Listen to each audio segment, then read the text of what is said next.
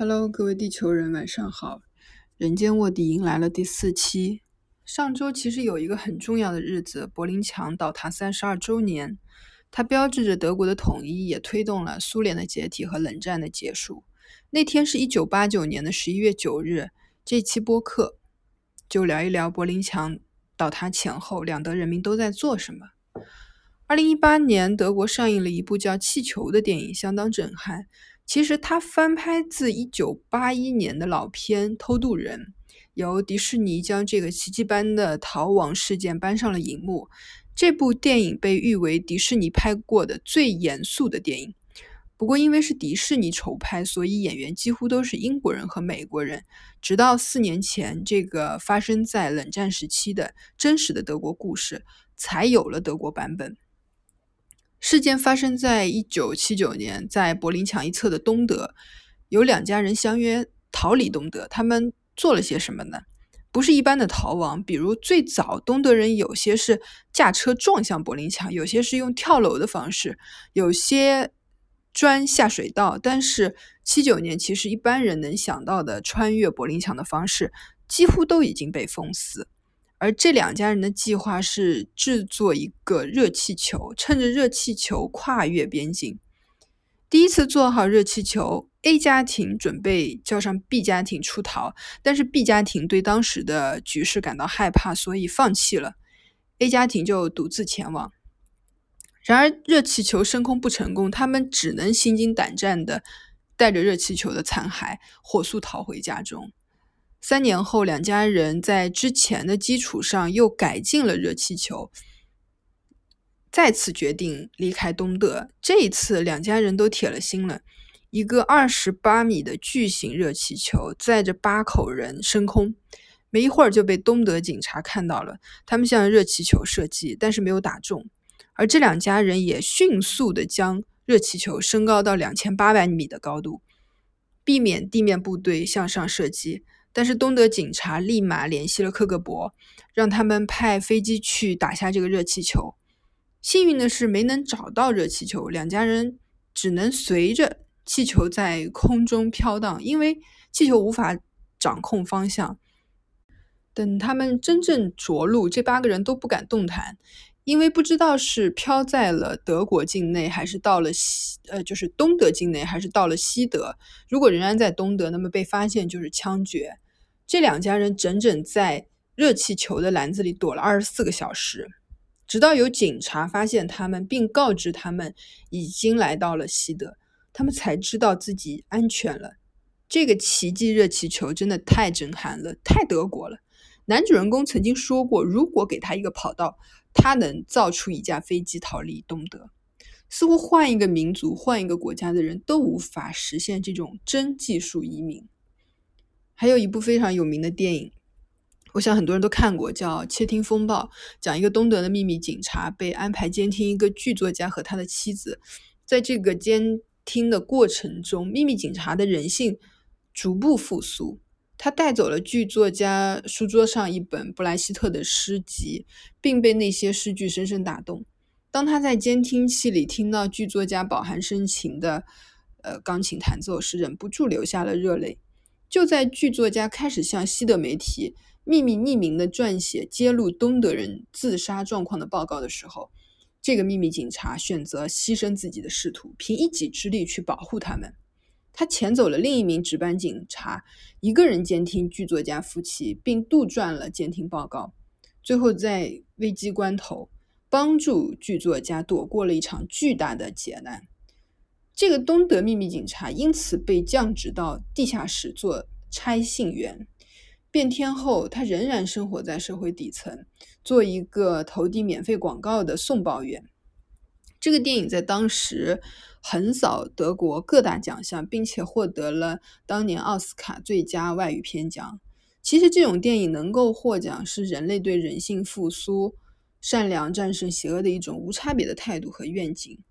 我记得当时有一个评论写的非常打动人，他说：“拿着枪是你的职责，瞄不瞄准目标射击却是你的选择。”然而，电影毕竟是电影，真相总归会更残酷一些。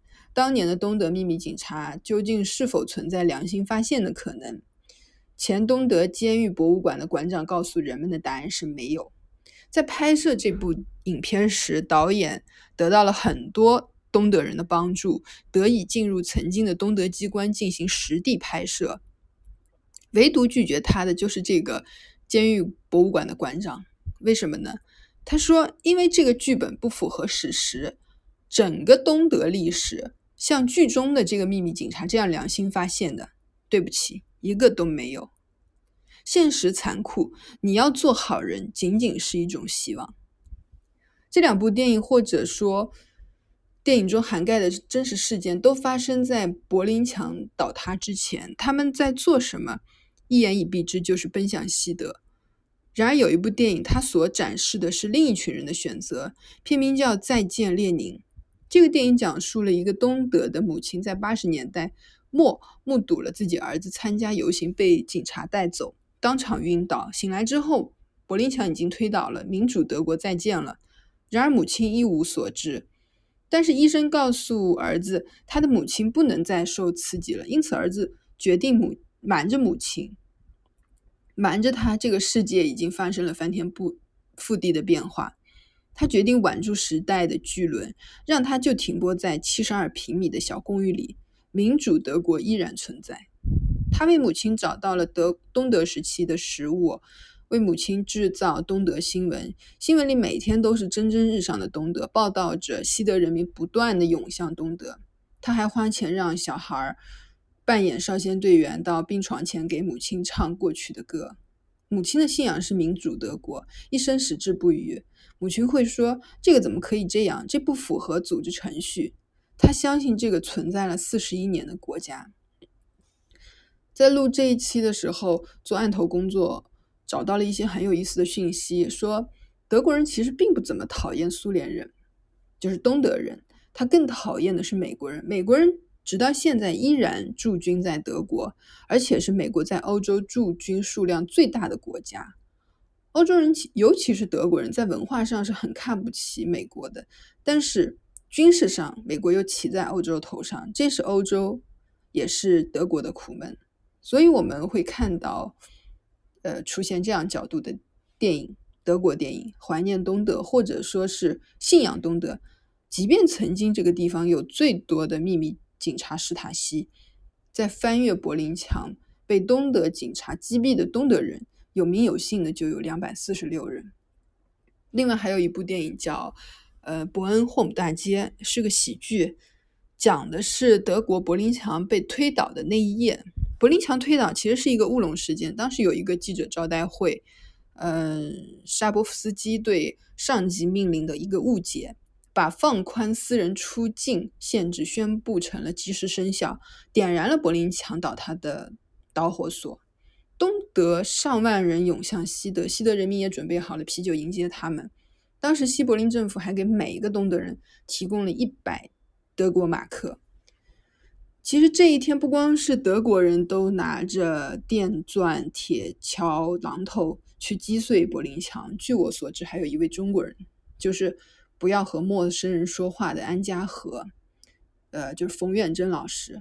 当年他在西德求学，那天留下了一张他拿着榔头从西德那头砸碎柏林墙的照片。历史有时候就是这么有趣，似乎怎么都联系不上的人，就这样意外的站在了历史的现场之中。